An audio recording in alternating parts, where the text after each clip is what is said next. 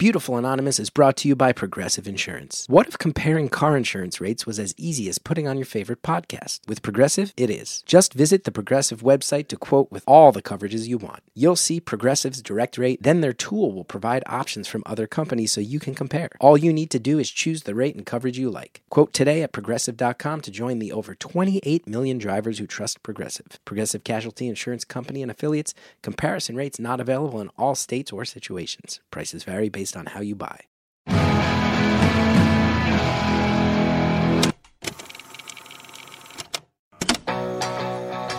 Hello, London Podcast Festival.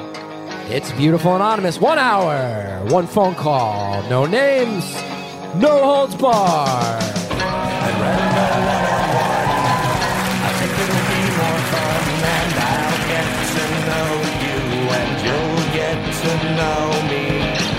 Hi, everybody. Chris Gethard here. I want to thank everybody commenting in the Beautiful Anonymous Facebook group, which you really should join it. It's become such a laid back thing. People discuss episodes and throw up other topics from time to time. It's a low commitment group with a ton of, of listeners in it. Thank you all for joining. Everybody in there was very, very supportive of the traffic episode, which was a very tough one to hear. And a lot of people telling me I went on a big self righteous rant about how there should be debt forgiveness programs for people in public service, and a lot of people reached out and told me those do exist. So that's good to know. I should know things before I fly off the handle. But guess what? This show isn't researched or pre produced or anything like that. I'm just rolling with the punches. Other people then also told me, yeah, there are debt for- forgiveness programs. They, they tend to be maybe a little bit hard to navigate at times, though. So I will stand by the idea that those should be things that are better. Anyway, this week's episode. It was a live call that we did in London as part of the London Podcast Festival. I want to thank everyone who showed up to that show. And I also announced on stage, I'm a big fan of Nando's, which uh, we, we don't have in the States. I think maybe there's one or two in the States now, but none of them are near me. Nando's is a. Uh, is a sort of, I would say maybe like an Applebee's equivalent in in England, and uh, I think maybe people in England are sort of like, yeah, Nando's is fine, but Americans tend to be like, we don't have Nando's, so we love it. I said on stage, we are going to Nando's. Jared and I went to Nando's after the show, and a whole bunch of people, probably like a solid dozen or so, different fans of the show showed up. One of them was a prior caller.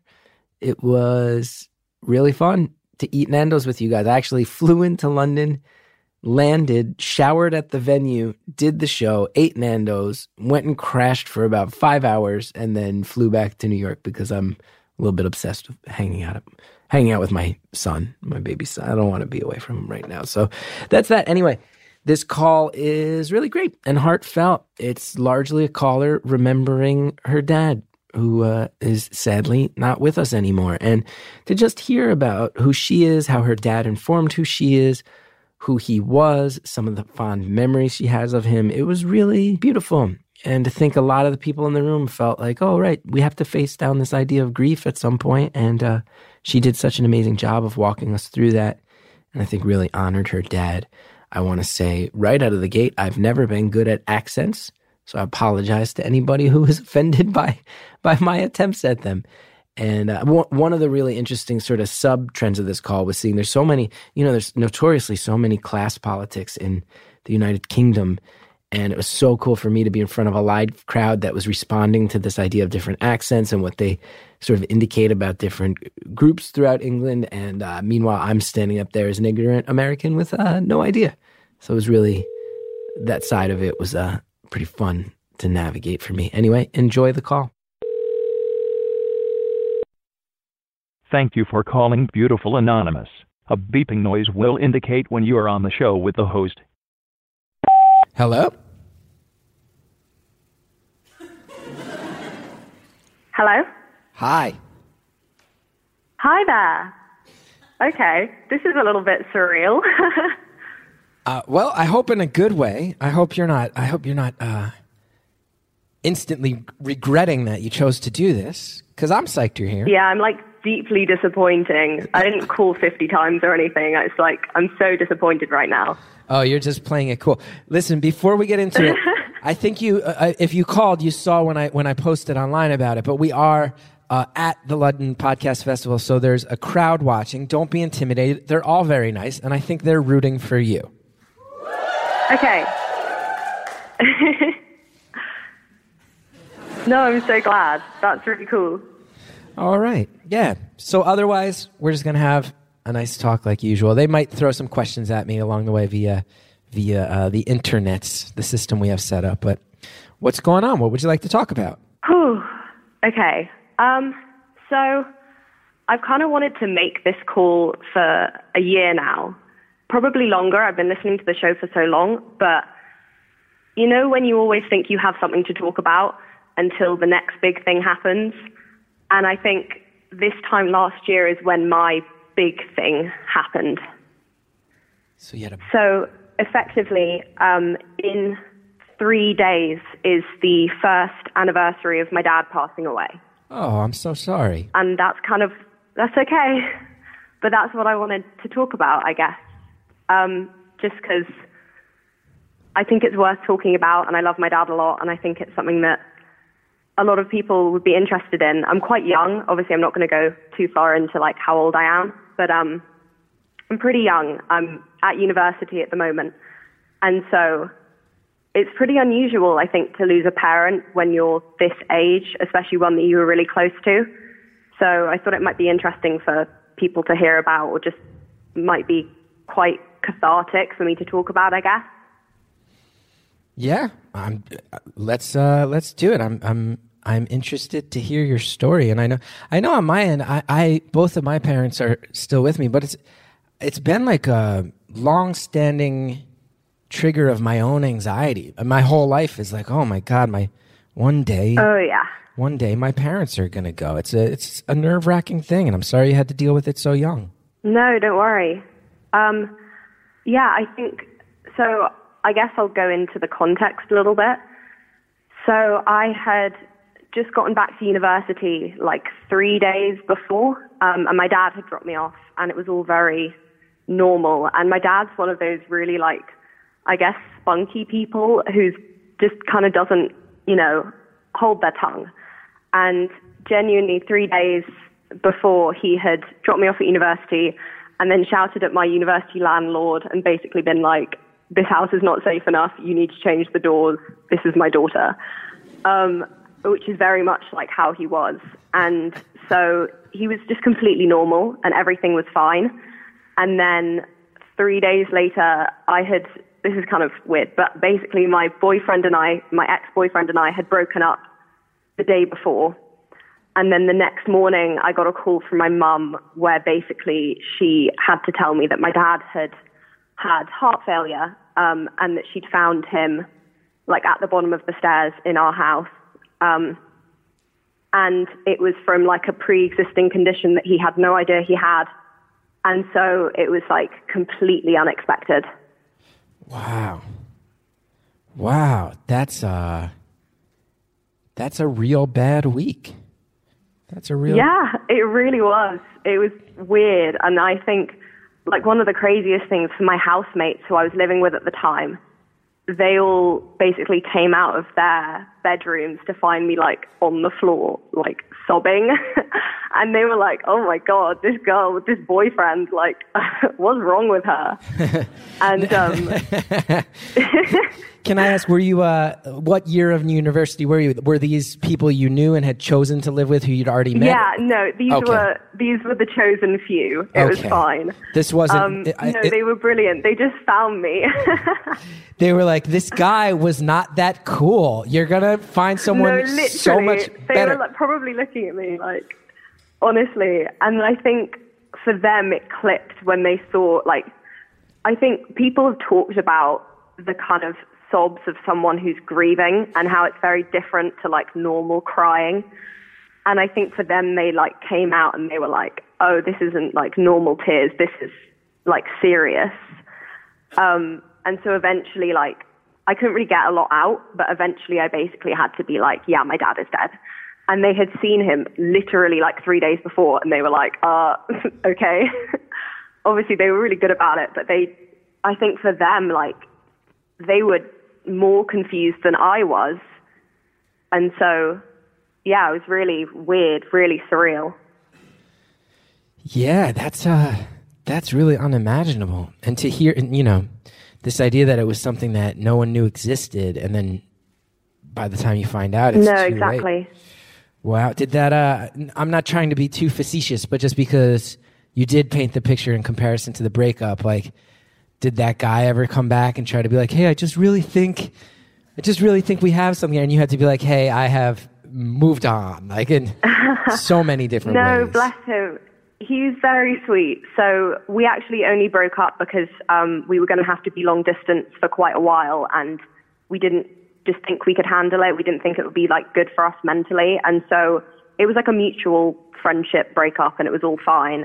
Um, That's good. Okay. And actually, I called him. I was planning on not calling him at all and just letting him, like, he was going to Italy for a year, and I was kind of like, you know, going to let him go off and not have to think about it. And I was with my mum, um, kind of the first night I, when I got home, um, and she basically was like, yeah, you should probably call him.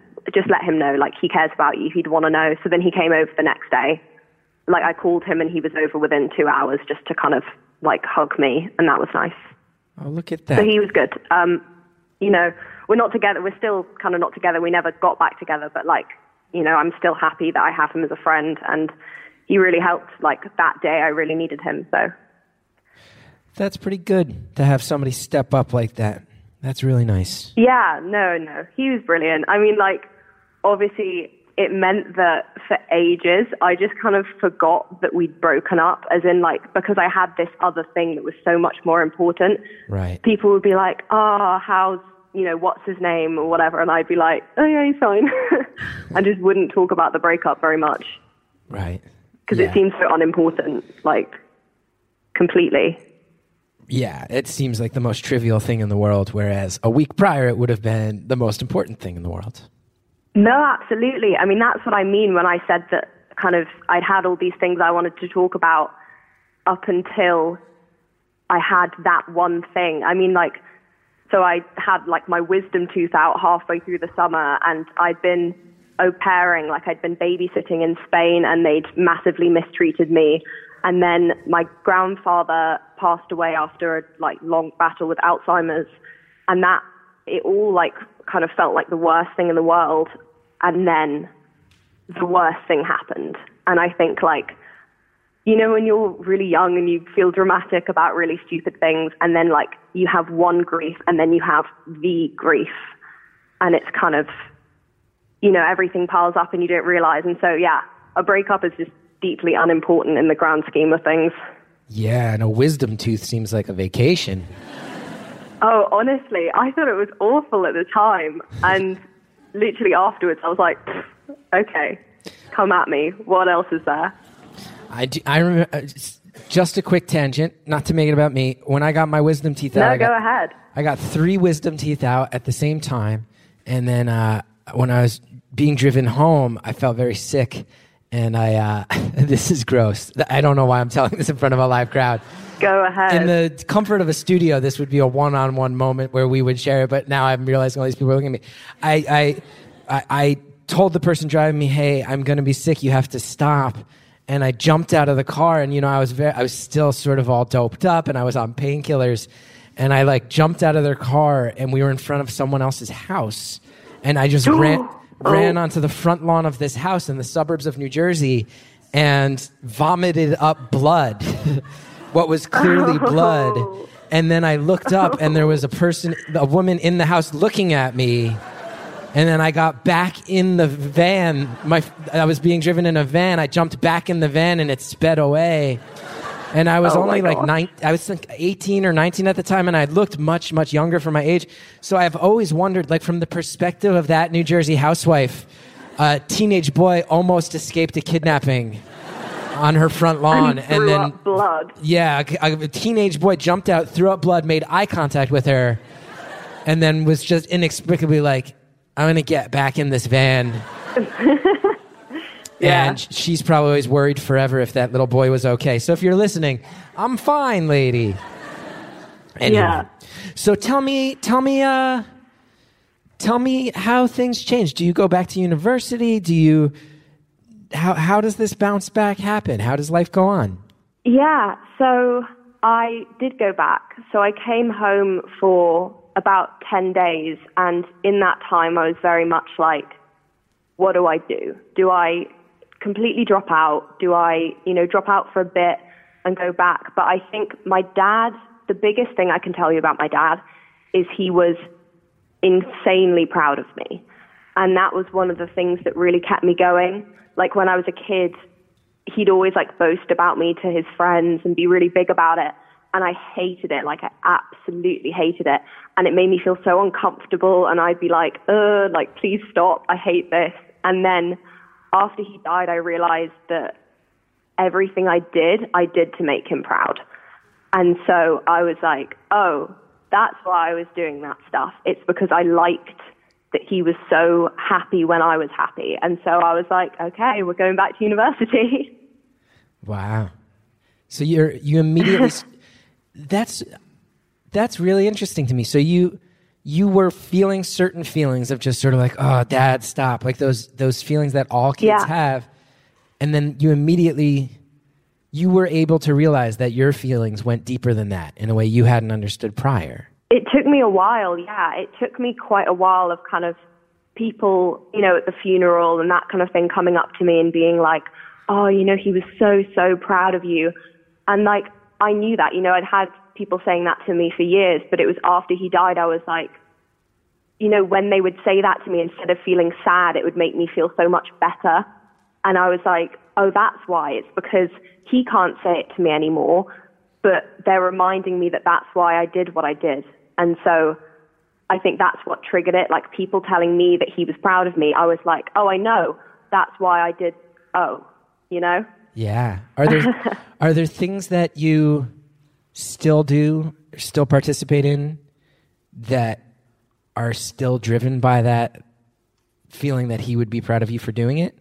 Yeah, I mean, so I do like student radio at my university.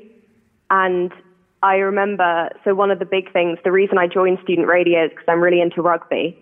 And I got into rugby kind of to spite my dad because basically all of the other, so I'm the youngest of four and I'm one of two girls and all of the others are really not into their rugby. And my dad's very into rugby. And so when I was younger, he tried on the first son, like, you know, you should really like rugby. He didn't like it. Tried on my sister. She kind of liked it, but like not to the same degree he did. Tried with my brother, you know, would buy them all, all the merch and all of the stuff, and then didn't try with me because he just couldn't be bothered. And so, because he was like, mm, she's the final daughter, she's not going to care. Um, and so, basically, when I was 15, um, there was kind of a big rugby event going on in England. I feel like I've just given away my age, but we're not going to go into that. Anyway, there was a, something big going on in England, and he went to all the matches, and I, just to spite him, started watching one of them and started live texting him about the teams that were playing and being like, oh, that was amazing. Did you see that? Did you see this? And he was like, he texted me back and he was like, are you actually watching this or are you just taking the mic? And I was like, oh no, I'm watching. I'm really enjoying this. And then I just got obsessed. And that made him so happy. And like it took him a while to kind of realize that I was not joking and I genuinely loved it as much as he did. And so when I got into radio, it was specifically because I wanted to talk about rugby with someone who wasn't my dad. Um, and he thought that was so cool that I was the only girl on the like radio team that wanted to talk about sports, basically. Can I reiterate? I believe you said you start to, you you started watching rugby to you specifically set out to spite him by enjoying the thing he also enjoys. him. No, okay, but it was mostly because I was like, why is it that my brother has a thousand rugby hoodies and I have none, and you never even tried to make me like it? Is and there- so I was like, okay, I'm gonna like it more than you. I'm gonna know more than you about this thing that you didn't want me to like. I'm going to show you. I'm going to love something you love harder than you love it. That'll put you in your Yeah, place. literally. Do you? yeah, is- turns out he really liked that and he was really happy.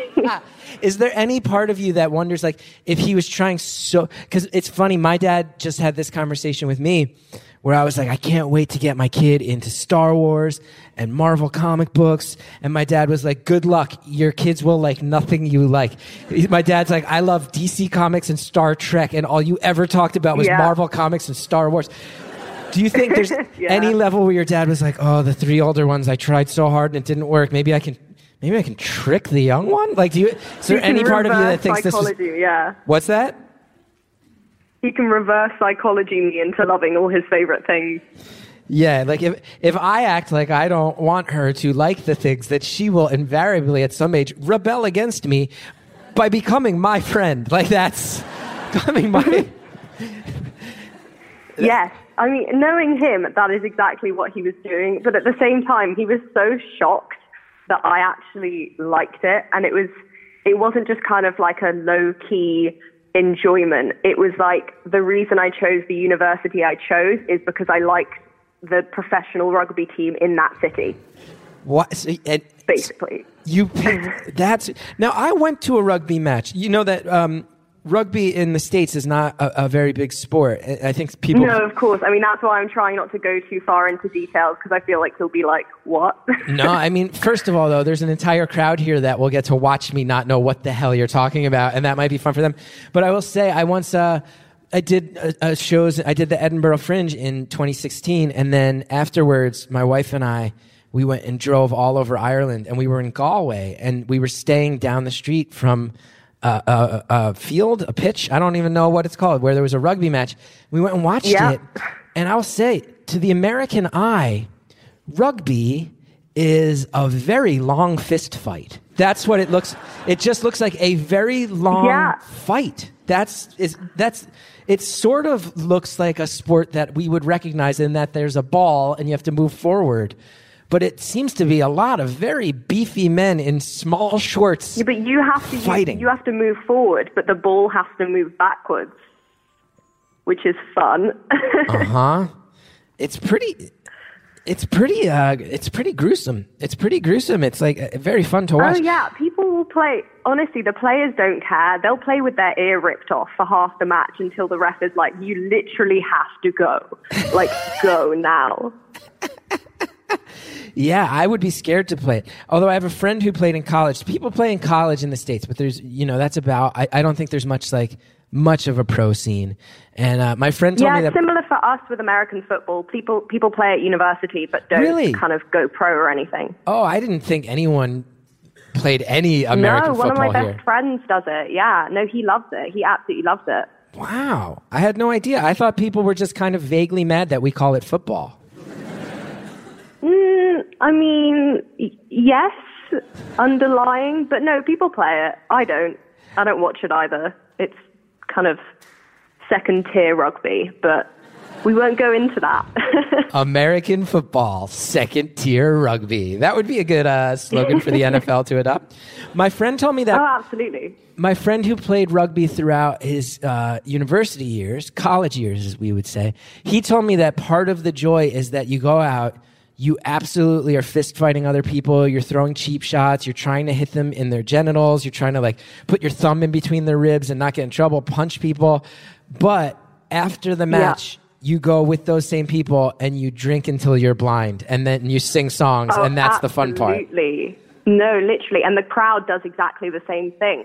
Like, I don't know if you know about the kind of controversies with British football, whereby, you know, there's always, when there's a crowd, they have to separate the home and the away fans with like lines of police officers just to prevent there being fistfights. Whereas with rugby, even at like international level, like the highest level, you'll get, you'll turn around and they'll be like, you know, some Australian rugby fans sat right behind you. And if you score a try, which is kind of like a touchdown essentially, they'll be like, oh, do you want to get a beer? Like, oh, congrats, that was so good. Like, I'll, I'll buy you the next round or whatever. And it's just so cool. Like, it's just the best atmosphere in the world. Who knew that a sport as visually violent as rugby created such warmth amongst its fans? Yet another thing we've learned here. Other things you can learn are about different products and services. Check out these ads. Use the promo codes. It really helps the show when you do. We'll be right back.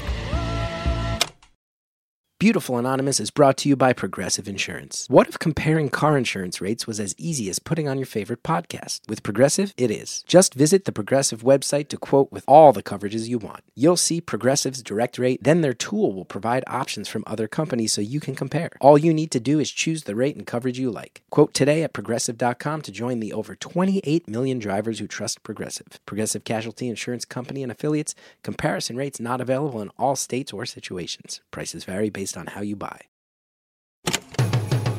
Thanks to everybody who advertises on Beautiful Anonymous. Now let's get back to this conversation live from London. And it's just so cool. Like, it's just the best atmosphere in the world. I will just say, I don't know much about the relationship between the UK and Australia, but at least when it comes to sports fandom, the way you just said the word Australian was very revealing. You're like, the, you know, you'll wind no, up in the stands and some Australians will be sitting behind you. you it, no, it, honestly, I'd have said anyone's te- like anyone's country name that way. It's about to be the Rugby World Cup in literally like a matter of days, and so all other teams are dead to me except England. Does the U.S. send a team to the Rugby World Cup? Do we even try? They do. In fact, I think the U.S. is in the same pool as us. So you're going to be the first team we beat. Well, I would imagine that's true. I would imagine that's true. It's not our sport of choice. But if you want to come play fake rugby, we will destroy you. Okay, okay. I'll hold you to that and not even bother to argue. Now, you've educated me a little bit on rugby. That was one of the main points you wanted to talk about as far as your relationship with your dad. Let's get back on track with that. What are the other things? Yeah. The, uh, someone just uh, someone tweeted something that I thought was really uh, was really I thought just a cool, broad way to put it of just what what do you remember your dad most for, and what do you want your dad to remember, be remembered most for? Ooh, um, I think, I guess his charisma. Like he had the ability to kind of make everyone in the room find him either absolutely horrendous or the most enthralling person in the world which I think is a massive talent. Um, because so my dad, so my dad was from the East End of London, and if people don't know, you know, there's a bit of kind of controversy there. It's usually when he was first starting work, um, it was massively looked down upon to be from that area, and he really wanted to get into business, and he you know, he didn't want to change his voice. There's like an accent associated with the East End, and he didn't want to change his voice. And so he changed himself. So he would be the most charismatic person in the room with a Cockney accent. And he'd still say the things that he would say, you know, down the pub with his mates, and he would still insult people who he didn't kind of, you know, if someone insulted him, he would insult them back. But people loved that. And I think a lot of people, that was like his sense of humor. And so people would either have like the reaction where they just never talk to him again, or the majority would end up being like, this guy's really cool. Like, this guy's really interesting. And so I think, I mean, one of the best examples is all of the teachers at my school. I went to a very posh school, thus the accent, which is horrendous, and I'm really sorry about that. Um, but yeah, so I went to a really kind of fancy school, and so my dad would turn up, you know, with his Cockney accent and with his really rude jokes, and he would talk to like my school principal or like the teachers, and afterwards they'd just talk about him for weeks. And like, I hated it in the same way that I hated when he would kind of tell people how proud he was of me or whatever. I literally would be like, oh God. Like I'd see a teacher that I'd seen him talking to at like, you know, like a parents meeting or at a school play I was in or something. And he, you know, he'd completely charm them. And then for days I would have like a teacher coming up to me and being like, oh, I've been emailing your dad. What a cool guy. And I literally hated it. I just had a very delightful experience, and I'm glad this is a live show because when you started to explain where your dad was from and his insistence on using his Cockney accent, I started to hear some knowing, stifled giggles from the crowd as I heard a large number of people in this room go like, "Yeah, I know the type of guy she's talking about." I heard people start to Yeah. recognize that, and then when you said you went to a posh school, hence the accent, there was a big laugh. Whereas to me. It's just all British. It just, uh, but everybody I here was like, "Yeah, we knew she went to a rich kid school." Everybody in the room was like, I "We could tell." Whereas um, I, I feel Americans are particularly bad at sensing accents, right? Like we are not good at that. I, I have found that. Um, that we just hear everything. We're like, that, but that's very American, isn't it? Right? We're like, you don't sound like our movies, and that's like how far we take it. yeah. you are from somewhere No, that is definitely. not America, whereas you guys are like, oh, I can tell that you're from. Except, or like Somewhere. Expe- I can tell that you're from between 27 and 38 kilometers west of London based on your accent. It's like, oh, you're from a specific part of Northern. Well, Northern Ireland, I can tell what it is because Genuinely, it's completely when you say between like 27 and 30 kilometers west of London, I don't think you could have pinpointed where I live any better. what can I say? I'm very good. I'm very. Look, a lot of people think this is just random phone calls. At the end of the day, I am very good at what no, I do. no, you've got Jared to like to pinpoint where I am. Yeah, that's so why that you could use that little bit of trivia. Well, you know, some sometimes you know I, I pay my bills doing this or doing comedy, and then some point I have my uh, my street busking act where I'm known as the human GPS, uh, where I hear people's accents and I'm able to tell pinpoint exactly the latitude and longitude of where where their accent is rooted in. No, that was just an eerie coincidence. I apologize. So your dad That is come. really weird. I was like, oh, okay. Now your dad. I'm just glad I was smart enough to switch it to kilometers and not say miles in a way that would have gotten everyone mad. So your dad, he comes in. He knows how to take over the room. He knows how to run the show.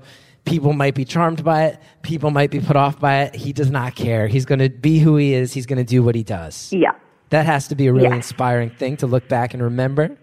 Absolutely. I mean, the way that he got to where he was, you know, because I went to rich girl school, um, the way that he could afford that is by going right from the bottom to the top, as opposed to Drake, who started like mid tier and then got to the top. My dad really started at the bottom um, and worked so, so hard. And that's why he sounded like that and I sound like this. And that's not something I've ever been ashamed of because I know how hard he worked to be able to afford to kind of put me into a school that I was so desperately wanted to go to. And so, you know, that's something that I find inspiring. The fact that he used his voice, he used his charisma to get him to where, you know, to where I wanted to be, if that makes sense. And so that's something that, yeah, I find massively inspiring. And do you think was there a part of him that was like happy to bring you around like his old friends and be like, check out my posh daughter? Like, was there that side of things? I guess so. I think, I mean, he loved the name of my school. He just, you know, anytime he could just be like, my daughter goes to X, you know, my daughter goes here. Everyone would be like, ooh, I've heard of that school. Let and me- in England, like, if someone's heard of that school, then it's cool. Let me ask you, and uh, it, uh, you have not named it. I'm not asking you to name it because you're setting your own boundaries. I respect it. Is it a school that if you said it, everyone in this room would be like, ooh? Would they know it in this I room? I don't know that they'd be like, I think the ooh would be more of an ew. So it was that posh. It was that level of I I don't know. I loved my school. I loved it so so much. But the people that went to it besides me and my immediate circle of friends, I find repulsive. Wow, it's one of those. Okay, okay. Now, someone. They're uh, just not the one. Now, Emma in the audience has put up a tweet that I think is a very good idea. Emma has asked if you and I can both um, do our version of a Cockney accent. Um, I think I should. oh gosh. Maybe I should go first because I'm just taking a stab in the dark. And then I would imagine you, who grew up around it, can do something that's maybe a little more accurate as to what it is. I know. I'm not going to say I can do it accurately. I really won't, but I'll give it my best shot. if mine is somehow more accurate than yours, then your dad did such a good job of educating you and getting away from. All right, Ray, I'll do my version of a Cockney accent, what I think it is based on my very limited knowledge, which comes purely through pop culture. And then you can go ahead and do yours. Sound good? Yeah, go ahead. Okay. And uh, although my understanding of, okay, I'm a little nervous because I also just realized I'm here in front of a live crowd and my understanding, and again, limited cultural understanding, but from what I have gathered, is if I piss off someone with a Cockney accent, that might not end well for me. Is that generally people with No. Cockney accents are not the type of people you want to insult. So just understand this is not meant to mock. This is my legitimate. Okay, um, what's okay? Uh, let's both try to. Okay, uh, I'll say. I'm gonna. Okay, I'm gonna go ahead and say this. Just a sentence, just because we brought it up. Um, hey, hey, everybody! Happy to be back at the pub. Check out my posh daughter. That's what I'll say as a tribute to your, a very respectful tribute to your dad. And my version of what that must sound like in a Cockney accent would be like, "Hi, everybody! Happy to be back in the pub. Check out me posh daughter." That's a Cockney accent in my mind. Why was the end French? Was that close or no?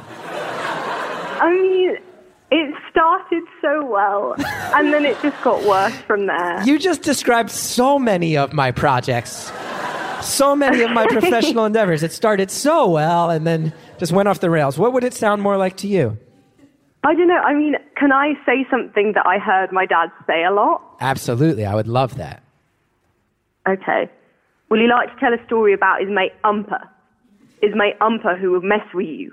Like, if you said something wrong, his mate Umper would go down pub mess with you. He'd mess you up, Umper. So he had a friend called Humper. No one knows why his friend was called Humper. I think it might have been something like his dad, like his name was Humphreys or something, but my dad exclusively referred to this man as Humper. and he was someone who could mess you up. I don't know why he'd want to mess you up, but my dad's mate Humper could mess you up. Now, does Humper have the same double entendre here as it would have in the state? Okay, good. We're all on the same juvenile page then. oh, good. yeah, no, We're very much so. Trust me. That's Good. why my dad liked the story so much. Anything that was like deeply uncomfortable for me, I'm sure he told my teachers that story. He loved that story, and he loved how uncomfortable it made me. I feel like you're doing a really good job now of painting a picture of your dad and why why you remember him so well. I just want to see do you guys in the crowd is it striking true? Do you know people like this guy? Are you feeling it? Like, do you know the lovable Cockney guy who loves throwing it around? Yeah, they all know your dad in a way. You're doing a real good job where all these people sort of know him. I think that's such a nice okay, thing. I'm glad. Yeah. I wish more people knew him. He was awesome. That's cool. What else? What else do we want to know? Oh, someone's asking too. How's the rest of your family doing? Did this bring you guys closer together? How's your mom? How's your siblings? How's everybody dealing with Gosh, it? Gosh, that's a crazy good question. There's a lot to unpack, I guess. So, um, I, I think my mum and I dealt with it in very similar ways. Um, my mum and I have always been extremely similar. Like our personalities are pretty much, you know, my dad always called me mini her. Um, in a slightly ruder way than that. I don't know if I'm allowed to. Can I swear if I say sorry, Sally? You can swear even if you don't. Cool. So my dad referred to my mum as ace bitch, and I was bitch in training.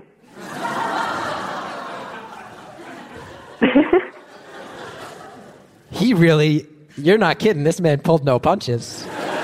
No, he literally didn't. No, he loved. No, okay, trust me, he loved us. He couldn't have dealt with anyone else. No one else could have dealt with him. Oh, P.S. He did Um, love us, just so you know. No, he did. He Of did. course. but No, like, I'm not It was, it was mostly in private that he would call us this. but Oh, good. oh, oh, yeah. Okay.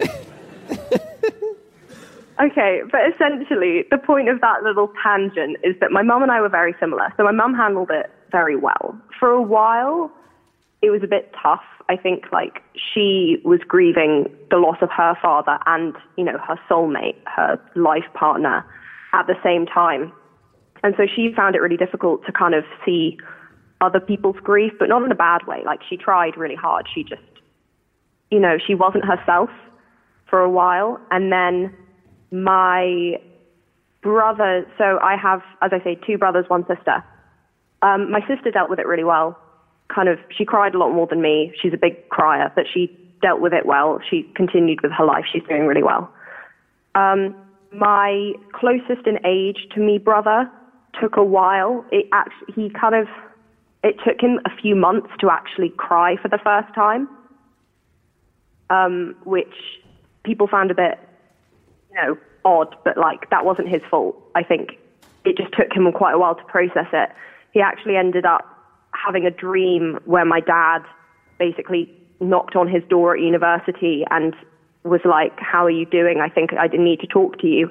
And then when my brother woke up, he like woke up from that dream about my dad and just started sobbing. And that was months after my dad had died. And so I think it took him basically having like a visitation for him to actually address it.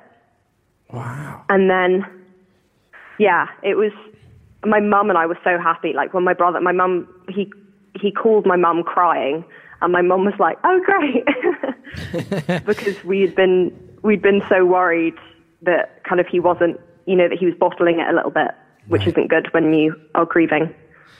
Based, Um, based on what so- based on what your you've told us about your dad, I'm surprised in the dream he didn't knock on your brother's door like, "Oh, you're not going to cry for me? Like, uh, let- let's get crying, buddy. What oh, are you yeah, doing?" Definitely. Yeah, literally. No, I think he, he babied my older brother quite a lot, so he wouldn't have cared either way. But I think, oh, hmm, the brother needed that. Mm-hmm. We're not going to say names, but you probably worked out what his name is. Anywho, um, yeah. So the last brother is kind of the the big one. Um, basically, he handled it really well initially. So he and I wrote the eulogy for dad um, for his funeral, and as the oldest and the youngest kid, like that kind of you know helped to sum up the way my dad had been. Um, I'm actually from my dad's second marriage, so the first, you know, my brother and my sister are from his first wife, and so they're quite considerably older than me. Um, so my eldest brother is nearly 40 um, you know, a few years off from being 40. And so there's quite a considerable age gap. Yeah, he's Um, old as the hills. all. no, he's not like old, old, but No, he he's older old than me. and he's feeling older every day and he's getting insecure about it. He's probably had to finally admit that yes, his hairline is receding. uh, he's no, this is I'm just projecting. No, please continue. I I'll was literally with about my. to say, is this a personal thing? Do you want to talk about this? Yes. Do you need a phone call? I'm sorry to interrupt. Please continue. I'm making dumb jokes during. No, don't worry. It's all true. I gotta own it. I think the best thing about me having a kid is that my lifestyle finally fits my hairline. It makes a lot more sense now. So look, I, I've had the hairline of an exhausted dad for a while. Anyway, I broke it up. The momentum. Let's get some ads out of the way. Use the promo codes. We'll be right back. Beautiful Anonymous is brought to you by Progressive Insurance. What if comparing car insurance rates was as easy as putting on your favorite podcast? With Progressive, it is. Just visit the Progressive website to quote with all the coverages you want. You'll see Progressive's direct rate, then their tool will provide options from other companies so you can compare. All you need to do is choose the rate and coverage you like. Quote today at progressive.com to join the over 28 million drivers who trust Progressive. Progressive Casualty Insurance Company and affiliates. Comparison rates not available in all states or situations. Prices vary based on how you buy. Thanks again to everybody who sponsors Beautiful Anonymous. Now let's finish off this conversation. Is this a personal thing? Do you want to talk about this? Yes. Do you need a phone call? I'm sorry to interrupt. Please continue. I'm making dumb jokes during. No, don't worry. so effectively, um, we thought that he'd handled it pretty well, and then um, close to the six month anniversary, I guess, or like the halfway point in the anniversary, um, he it's going to get real deep real quick. So I hope everyone's prepared. Um, he overdosed on ketamine, um, and he was fine, but he ended up in a kind of psych hospital, um, and he had borderline personality disorder for a while. Um, and he's fine now, so obviously it's okay. But he didn't take it the best, and we all thought that he had. And then he basically had, you know, he did that, then came out and he was still ill, and then he overdosed again, destroyed everything in his house, went back into hospital, um, and then, you know, a month, two months down the line, he actually got better again, and now he's back to normal. Wow. Um, but that was that was pretty um, eventful. My mum and my brother were actually on a trip in Japan at the time, as in my mum and my full brother um, were away at the time because they went on a trip that my mum was meant to take with my dad.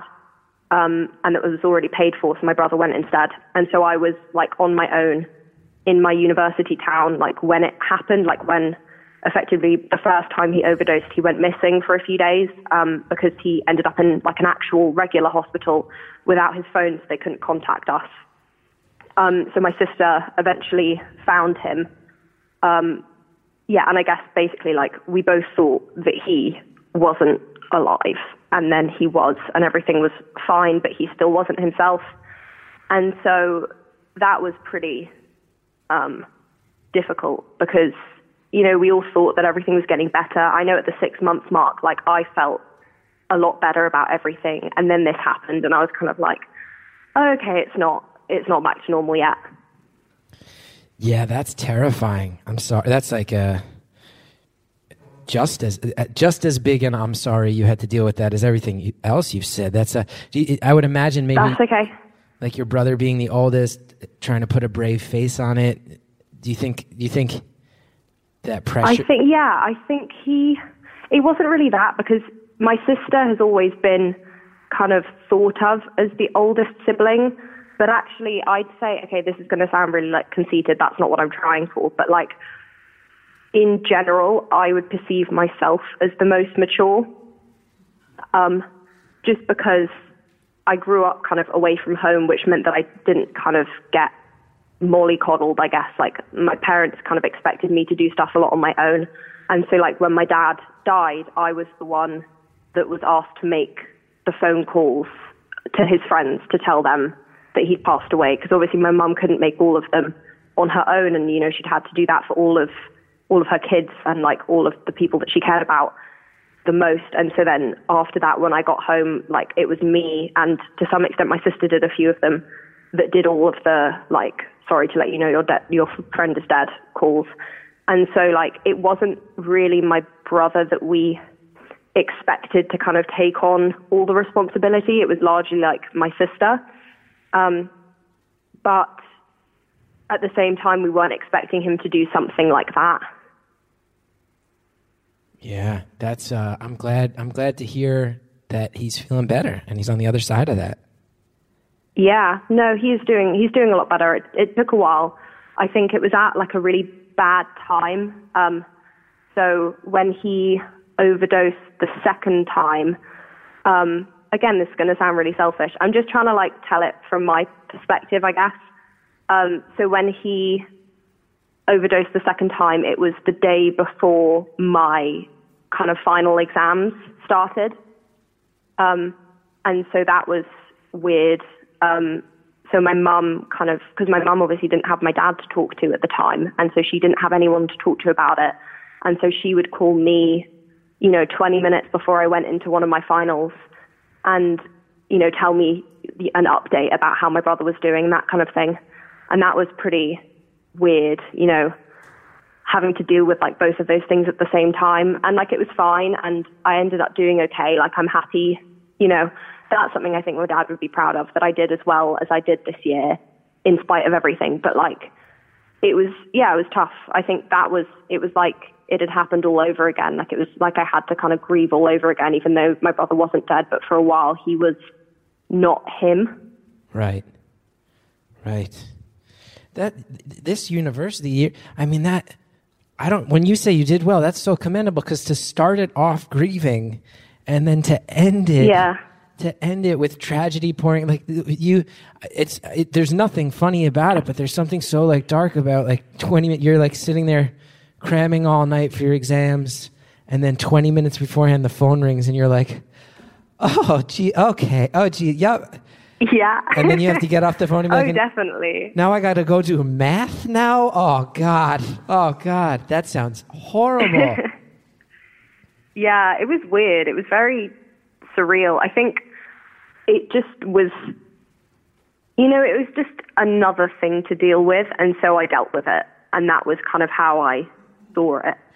Um, and it took a while, like out the other side of this year, you know, over the summer to kind of really register like all this stuff that had happened. And so, yeah, like I think it was tough, but I think, you know, I definitely feel like a very different person than I was before this year started.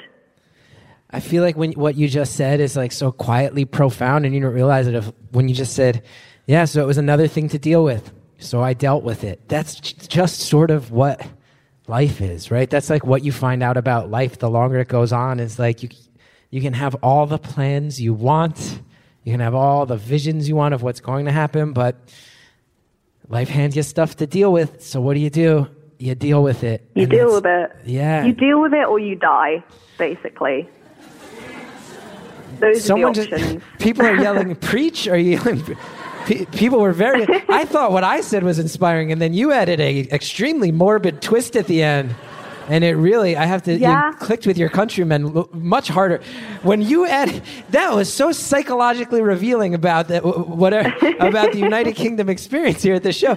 I was like you deal with it very profound and you went or you die and people were like yeah yeah also Yeah, death." I'm glad everyone feels the same. I think it's just something that you learn. I wasn't expecting, as I say, I wasn't expecting to learn it this early, but Yeah. I learned it and I'm out the other side and I'm seeing what I can do. There's some uh, some of the people in the crowd sending some messages I wanted to relay you. Um, Dave, Okay. David says that some months after his brother died, he came to me in a dream. I said, I thought you were dead. He said, I am. I've come back to say I'm okay. And then he left, and then I started to feel better. So I thought that was a nice thing to let That's you know. like, my, yeah, really similar. Really really sim- similar to my brother. Amanda sent two. One, she works for an Alzheimer's society and would like to offer you and your family any support needed following the loss of your grandfather. You're not alone. If you want to look up Amanda, it's now becoming a hashtag I'm cringing at, which is BA Nando's. I thought it would be funny to have a Nando's reference. And now, in the course of a serious moment in the show, I'm regretting that involves Nando's. But if you want to look up BA Nando's, No, I love Amanda's that. willing to help. AJ suggests that this episode be titled Bitchin' Training. I think that's a bad idea. I think that's a bad idea, AJ. I'm so I sorry. would love that's, that. Do you know, call it what you want. No, it can't be the worst thing that's happened to me this year. we will find a we're going to find a more thoughtful title than bitch in training but i think aj knew that was a bad idea which is why he included a danny devito gif with the suggestion uh, but the real Yes. one i wanted to bring up also from amanda um, just because i think this is something you'd like to hear it's also something that i'm not certain i totally know the meaning of but it feels necessary to share it uh, caller your dad sounds like a diamond geezer sorry for your loss Right. Yeah.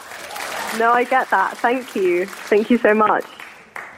Someone else, Matthew just said to me, the reason you all cheered is what with Brexit and all, we're all quite excited by the thought of dying. Jeez. Oh, wow. Oh, yeah. Oh, yeah. Wow. Please don't get me started. Honestly, I don't even want to talk about politics. Ooh. I hate everything. but yeah, so that's not something I want to go into. Yeah, I mean, we could talk the the the game of ping pong. We could American to British. We could play right now about Oh, absolutely. would be just be a lot. Uh, about our matching heads of state and all their Oh, my- trashness. just the haircuts alone. Just the two haircuts. I see pictures of your guy. I'm like, he makes our guy look like he has a good haircut. Just his haircut. He, He look- makes your guy look like he makes good non-racist decisions. no, he does not. no, he- I promise you, he does not. They just sort of quietly high five across the pond on that one. Um, Yeah. Now, what else do we need to know? What else do we need to know? Are there any? Uh, are there any? Any other thoughts you want to get out there to you? Someone asked a sensitive one, but that I think is is a really nice thought in a way. Are there any things? Are there any things you want to have on record, as far as things that you want to put out there, as far as like things you wish you said to your dad, or things you would like to sort of send out into the the world at large to just sort of send a message to him. I thought that was a nice thought. Yeah, I think the main one is if you love your parents, you know, if you have a good relationship with them, if you love them and if you're proud of them, tell them. Don't think about it after the fact.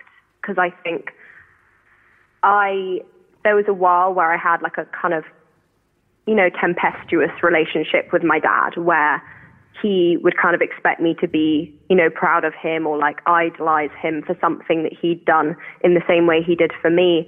And I would kind of just wave it off and be like, yeah, okay, cool, dad. Like, that's another cool thing you did. Well done.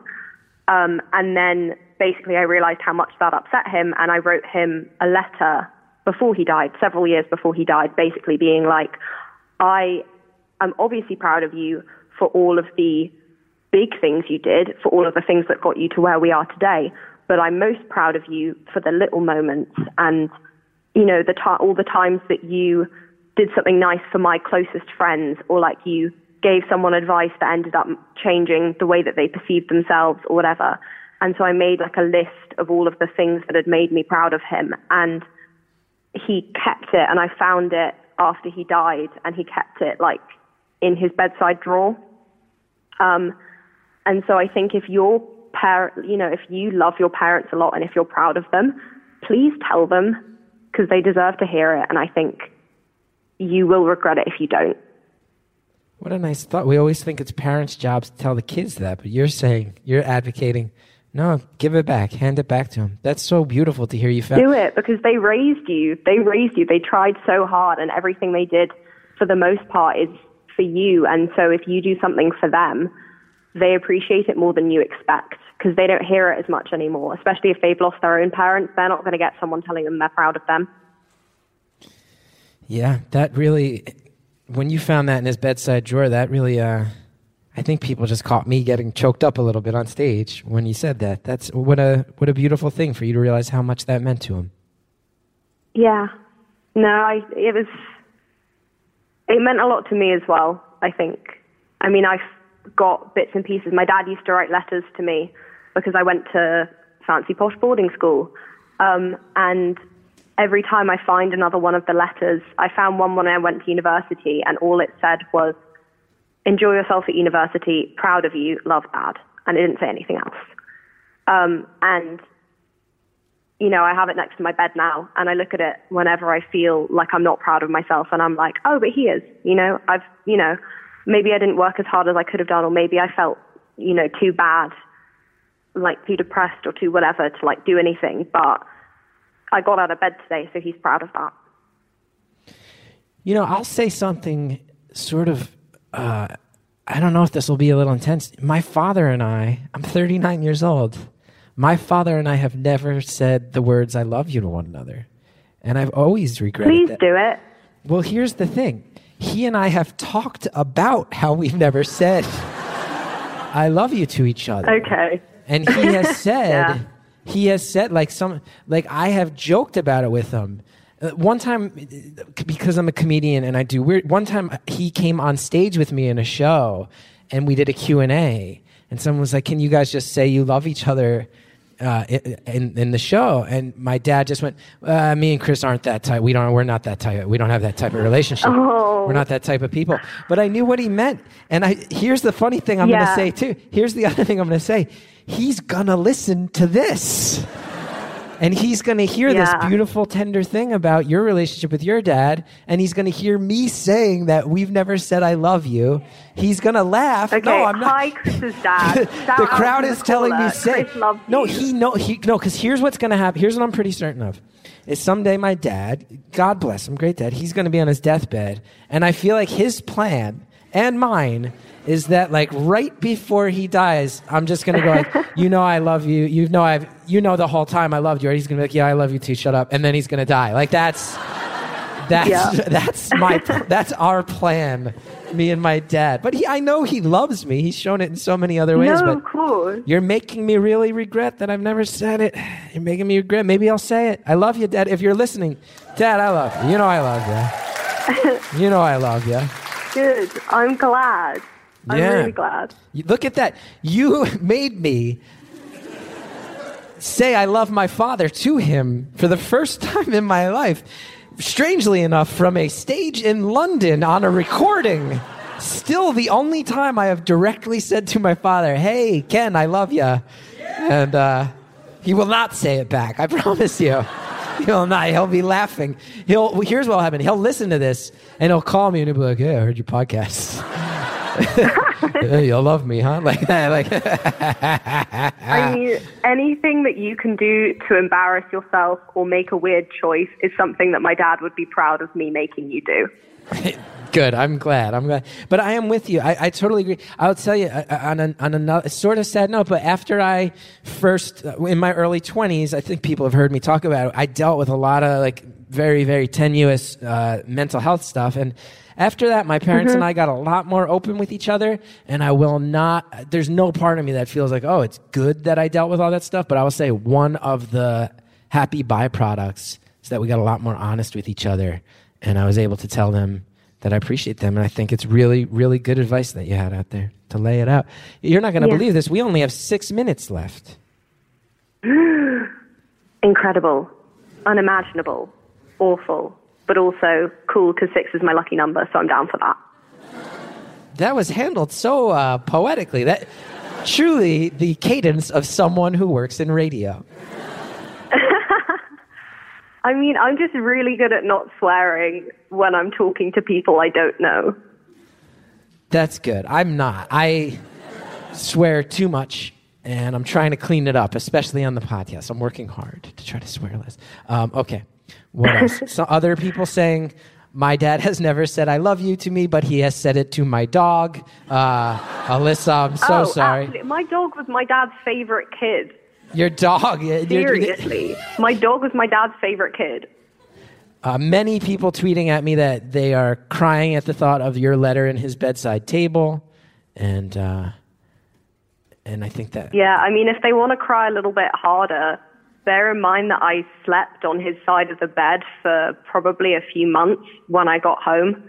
Um, and so it was just there the whole time. So were his glasses because he died in the middle of the night, so they obviously weren't on his face. So that was fun. I think that was something that hurt for a while, but when I found the letter, it helped a lot. yeah, that's a game changer. So it's been a year. I'm sure some Yeah. heal- some healing has happened, but not completely. Are there any things Mm-hmm. from the year perspective as you're learning to move on that you didn't expect? I think something that people don't realize about grief is it's not always the times that you expect to cry that you cry. So, like, you know, someone will, you know, when I talk about my dad, I don't cry. When I know I'm going to be talking about my dad, I don't cry.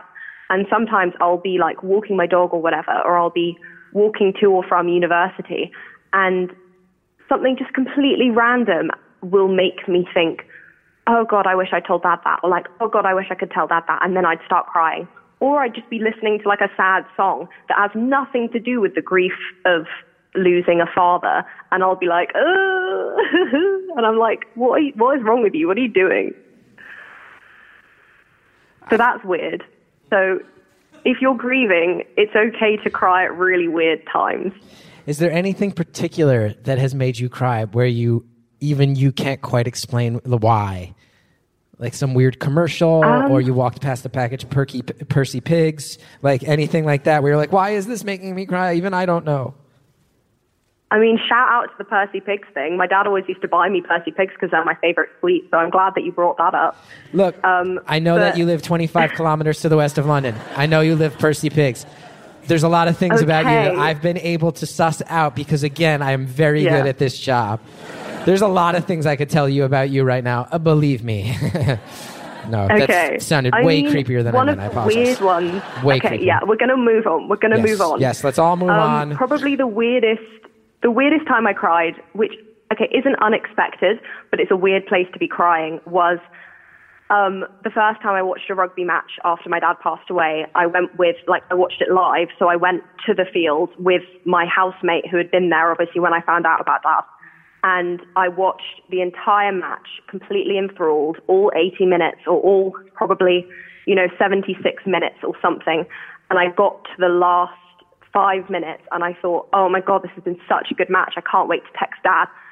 And then I realized that my dad was dead and I couldn't call him. And I started sobbing, like not just kind of like one tear. I was like sobbing in the middle of a rugby ground, surrounded by men holding pints. And they were just looking at me like, okay, it wasn't that good of a match. Jesus. Right. That's an like the thing. People who don't understand that you're grieving have no idea what's happening. No, exactly. They'd look at me like, uh, is she okay? Like, it wasn't that good, but okay.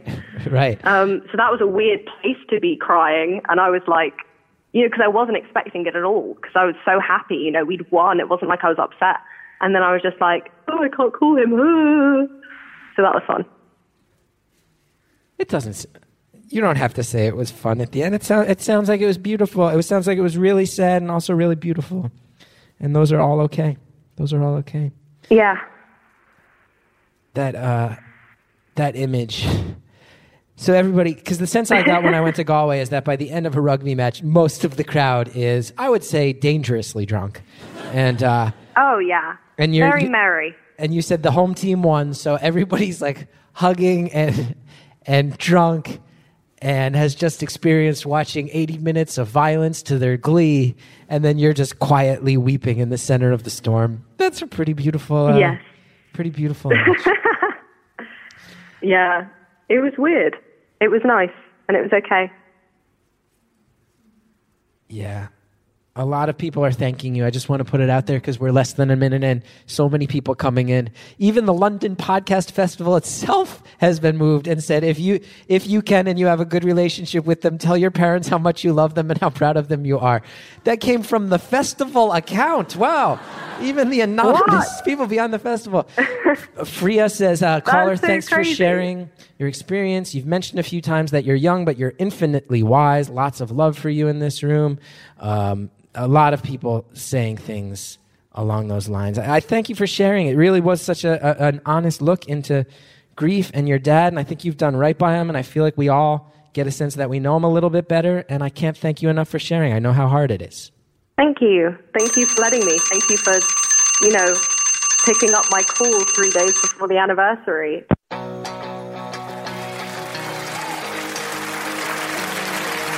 Can't say enough good things about what a lovely and warm crowd you were. Thank you so much for coming out.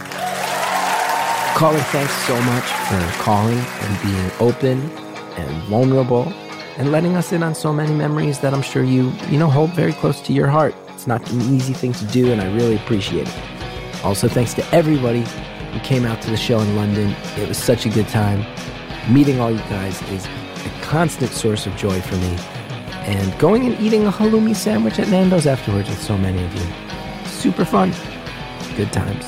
We gotta find more ways to do stuff like that moving forward. Thank you to Jared O'Connell for coming all the way to London and being a part of the show. Thanks for Harry Nelson for everything. Thanks to Shellshag for the intro music. ChrisGethard.com if you want to know about more of my upcoming tour dates. If you like the show, go to Apple Podcasts, rate, review, subscribe. Really helps when you do. See you next time on Beautiful Anonymous.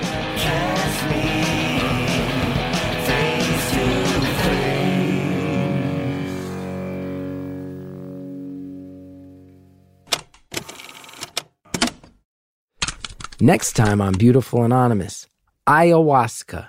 You've heard about it vaguely. Now you're going to hear about it from someone who is all in. When I was considering it, it was at a sort of dangerous time in my my life, and it's probably for the best that I did not do ayahuasca in that mental state. Um, although I'd be very, very happy to hear your opinions on the experience of it. You say you've been doing yes. ayahuasca for 13 years? Yes, on a on a regular basis, like two, three times a month as a spiritual practice. Um, I've spent a lot of time in Brazil because of it. I've learned Portuguese out of love for it. It's part of my regular life here. Um, I'm in Canada. I used to live in California. That's where I started. And there's a number of people around in my community that um, we do ayahuasca circles, Brazilians, like one Brazilian style as a practice for years. We've been doing it for years. That's next time on Beautiful Anonymous.